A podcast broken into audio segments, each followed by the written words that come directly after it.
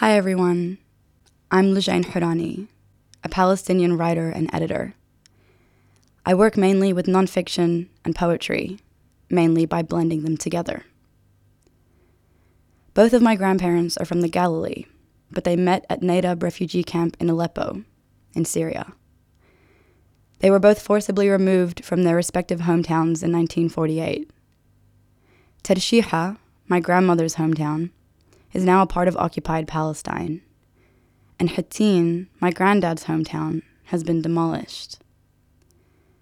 I'm recording from Wurundjeri country in the Kulin Nation, where I'm a benefactor of the same settler colonial system that demands my displacement. You're listening to 3CR Community Radio, and this is the Spoken Word Program.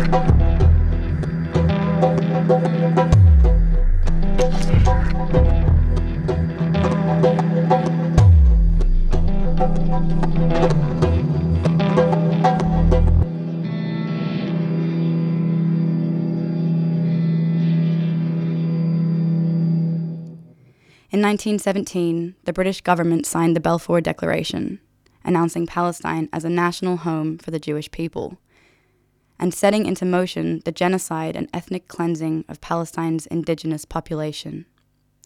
The genocide and ethnic cleansing that continues to this day.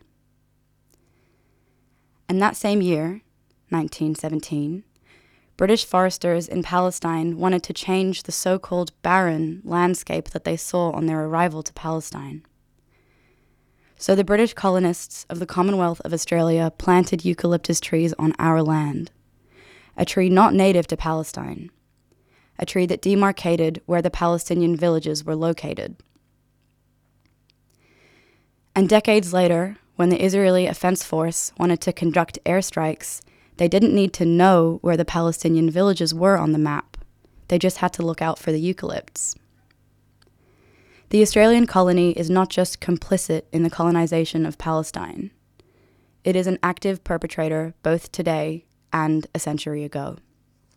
The fight for Palestinian sovereignty is the same fight for Indigenous sovereignty here on the Australian colony.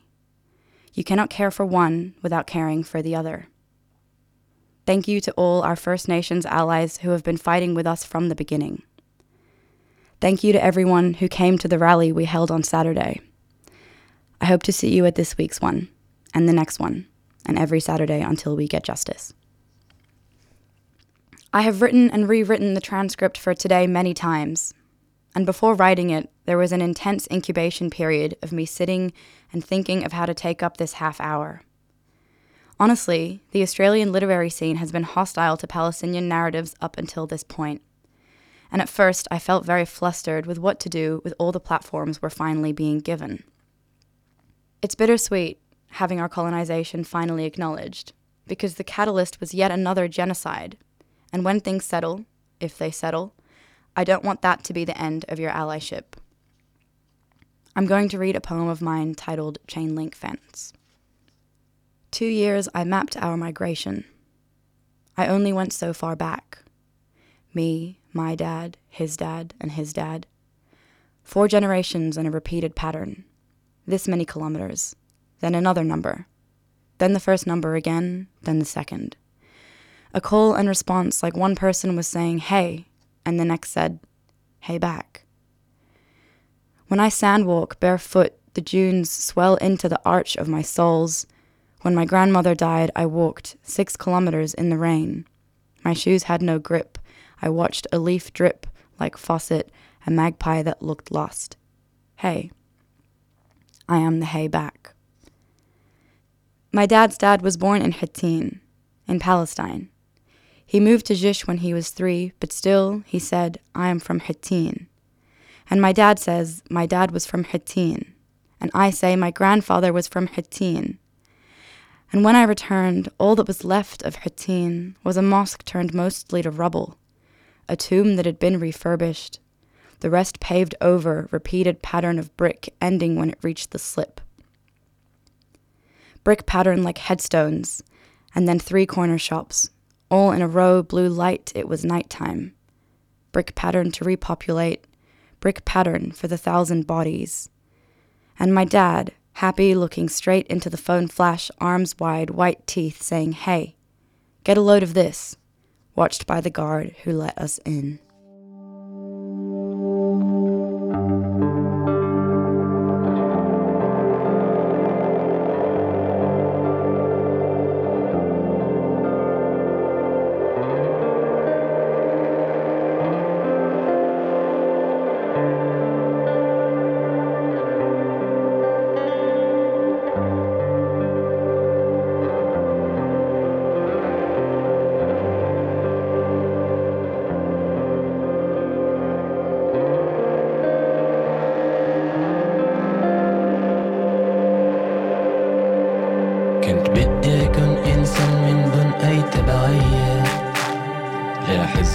ولا دينية ولا قومية. كنت بدي أكون إنسان من دون أي هوية. من دون حدود كنت بدي أعيش بحرية. جيت على هالدنيا قبل ما أفهم شو اللي صار. حطوا حواجز بين جدار وفرضوا علي حصار. جيت على هالدنيا قبل ما أفهم شو اللي صار. حطوا حواجز وبنوا جدار فرضوا علي حصار ولا حدا فهمني ولا حدا سألني ولا حدا فهمني ولا حدا سألني ولا حدا أعطاني. فرصة أختار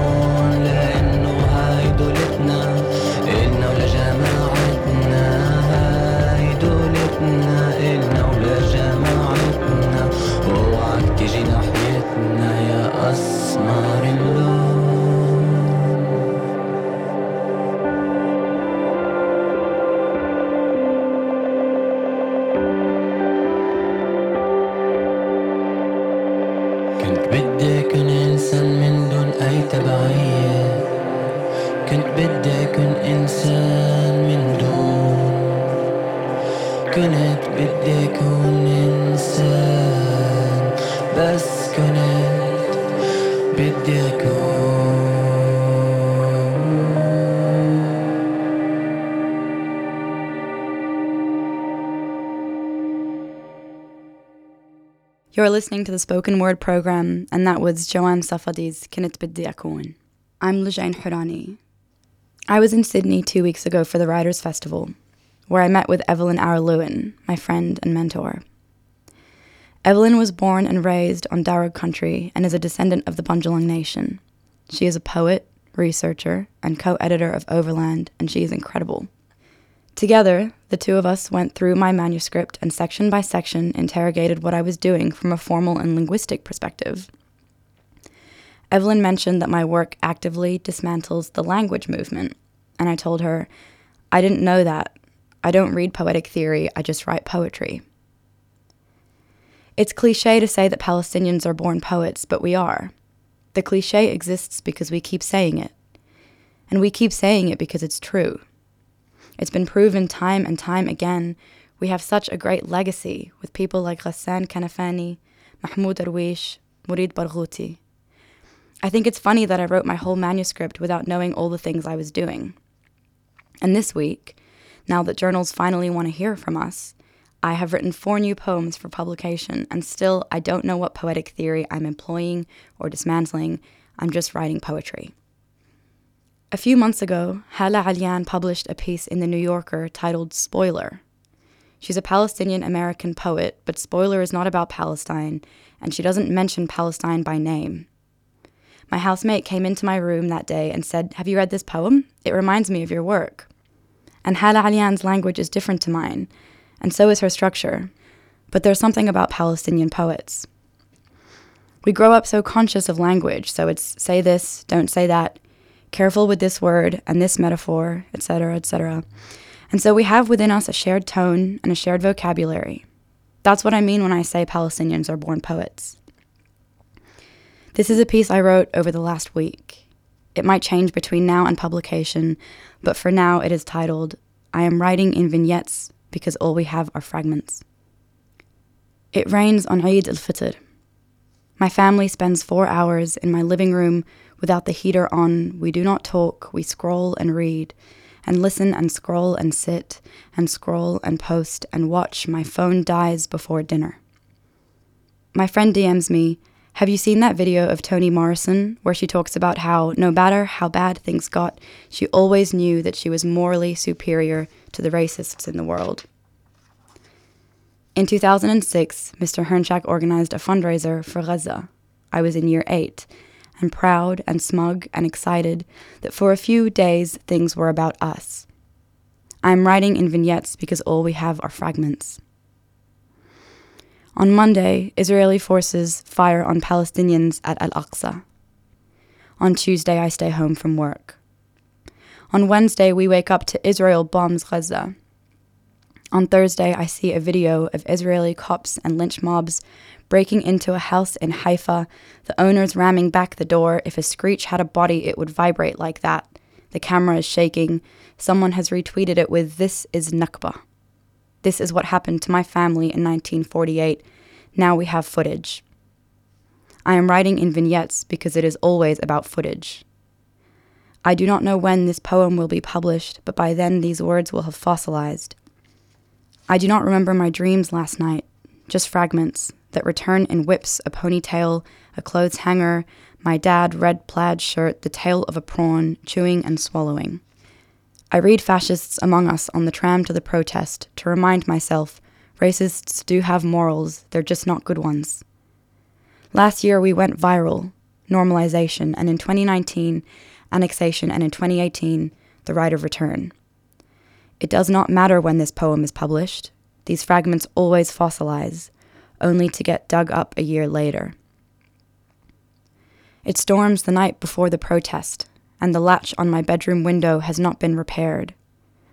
I lie on my back and think of the rain and wind and hail teaming up to explode the brittle seams of plastic. I wrote that poem on Eid al Fitr. My family sat in the living room, and I went into my bedroom and closed the door, and an hour later the first draft was done. It was an easy poem to write because I was writing about pattern. It's something I've been through on repeat my whole life. We go viral and then it dies down, and then we go viral and then it dies down, over and over and over again. Yes, this was the first time I put pen to paper, but the words aren't new, and the feelings aren't new. And if you came to the rally last week, and if you didn't, I'd love to see you at the next one. In year one, I was invited to a classmate's birthday party at McDonald's, and I told my dad, I don't want to go. And my dad said, Lulu, why? Are you sure? And I said, Yeah, I'd rather be at home with you guys. And anyway, I don't like that guy very much, and I don't want to get him a present. This is the earliest lie I remember telling. I didn't want to go to the party because I'd found out that McDonald's gives money to Israel. I wanted to boycott, but was too embarrassed to say so. And in my teens, I didn't drink Coca Cola, and I didn't go to Starbucks, and I didn't shop at Marks and Spencer's or eat Ben and Jerry's. And today, I don't use Uber or Grindr or book with Airbnb or shop Puma or L'Oreal or HP. All of these organizations and so, so many more contribute to the occupation of Palestine in one way or another. Some of the businesses are located in illegal settlements, and some of them provide infrastructure to the Israeli Defense Force. The apps I mentioned censor Palestinian narratives, and they delete or disable your account if you post pro Palestine sentiment. This fight is not new to me.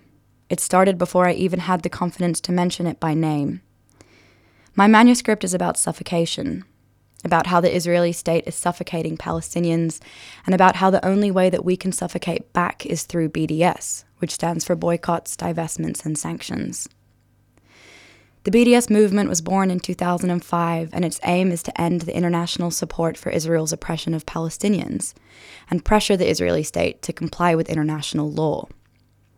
The BDS movement has three main demands.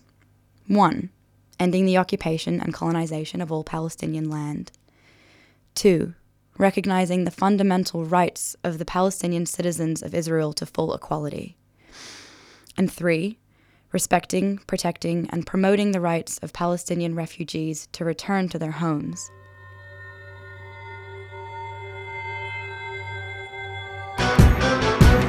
Join us to protest the forced evictions and ethnic cleansing in Palestine this Saturday, May 22nd at 1 pm outside the State Library. Along with your signs and banners, please bring your masks and hand sanitizer to keep the rally COVID safe. For more information, head to Free Palestine Melbourne's Facebook page. A 3CR supporter.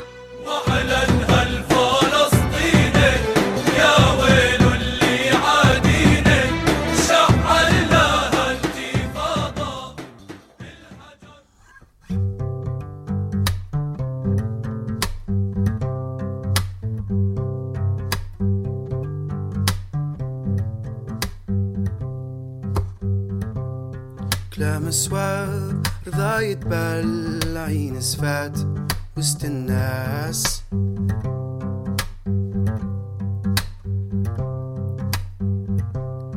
دموع رجال فيق يا زمان رواية ناس طريق ذياع.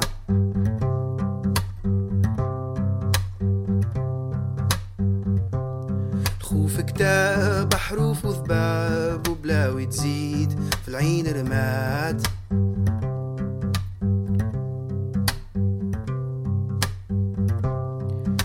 الليل كسوف الناس ذي عجل حاين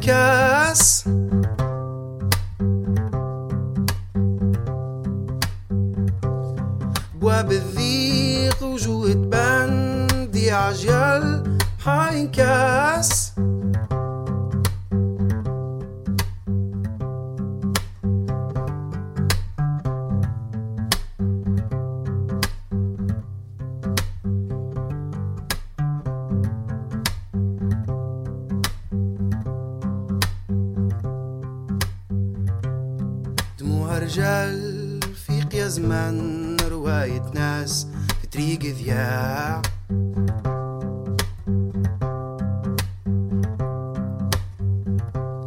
لدين تفات في الكذب اخوات ونياب الفيل ما تجواد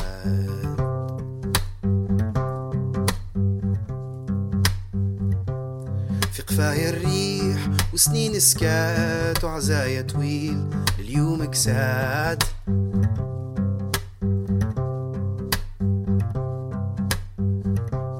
سواد الليل كسوف الناس ذي عجل محاين كاس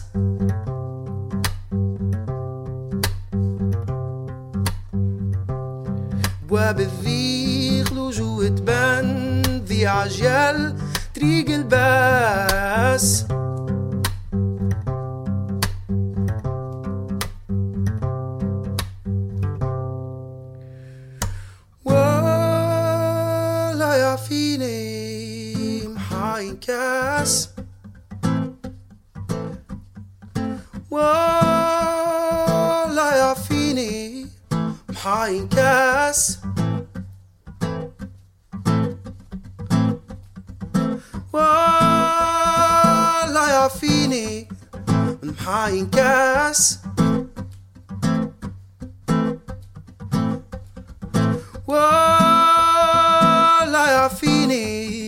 من محاين كاس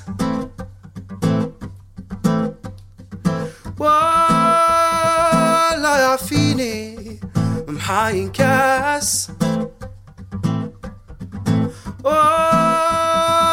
ولا حينكاس أوه لا يعفيني محاينكاس طريق ذياع محاينكاس طريق ذياع محاينكاس طريق ذياع محاينكاس بطريق ذياع ولا يعفيني محاينكاس محاينكاس طريق ذياع That was Noor Harakati's Tariq Diya. You're listening to 3CR Community Radio, and this is the Spoken Word Program. The next and final poem I'll be reading today is an excerpt from my manuscript.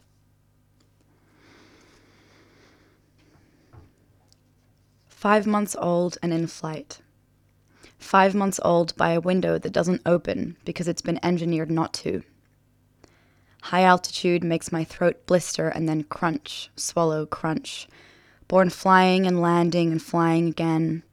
Dizzy and trying to find the nearest chemist between a flight and a train ride. A chemist to soothe the bile pushing against my throat, my throat that is boarded shut and popping. Cutting off its air supply is not murder because you're almost dead. Cutting off its air supply is not murder because the thing shouldn't exist. Strangle, strangle, strangle. No, that's not the right word. Maybe the word I'm thinking of is suffocate. No, maybe that's not it either.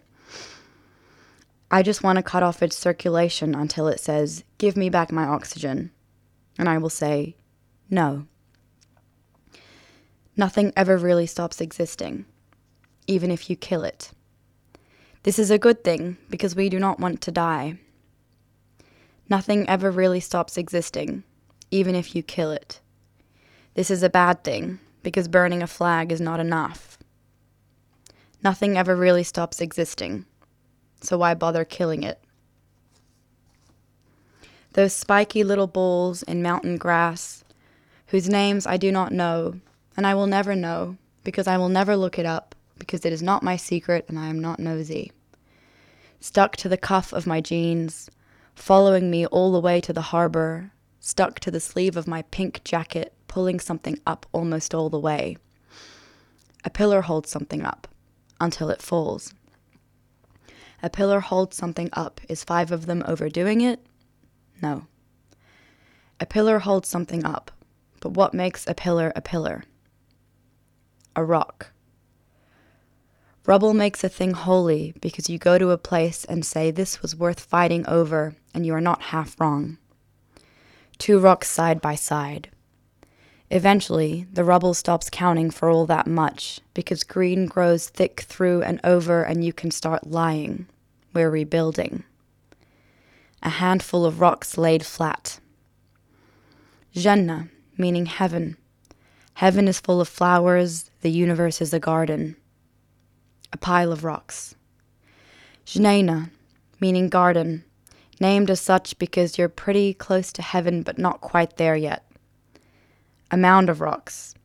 Jenin, as in the city. It's full of farmland, and if you are from there, your world is a garden. One more rock right on top. If it stays put, a mountain. If it topples over, a dismantling. What warrants a war? Beauty. My dad said this. When I am in the back seat of a black minivan, I spend three hours saying, I don't get it. And when I go to Jenin, I say, I still don't get it. I reach the refugee camp and I say, You're not doing a very good job at explaining it to me. And then my sister shows me a video she took somewhere along the drive. And it's several minutes long, and because the car was moving so fast, it's just a horizontal blur of green. And I say, Where was I when this was happening? But not out loud. Nothing ever really stops existing. This means that nothing ever really stops happening. This means that even when you are not in the right place at the right time, you'll still be there. You are always there. If you are afraid that the last rock will ruin everything, it already has. Empty, meaning something is not occupied. This is what Merriam Webster says, but the more time I spend with words, the more I realize that they do not mean anything at all. A rock is not a rock until it's thrown. I came to Australia as a stateless person in 1997. I inherited statelessness from my dad. We are Australian citizens now, and it's only because we are Australian citizens that we were able to return to Palestine. We went back in 2018 as tourists and only stayed for 10 days. We didn't enter without difficulty. We were held at the border for over six hours and we were interrogated. I want to go back to a free Palestine, and we've never been this close. Thank you for listening to me speak today. I want you to keep listening to Palestinians and showing up for us and defending us in circles that we don't have access to. I'll see you all on Saturday. عالقدس يابا مشي العائدين. بيوم ما في تفرقة لا بالعرق ولا الدين. هلو يشهد علينا رب العالمين؟ لنحرس ابوابهم حتى يعودوا. يابا كل غيابنا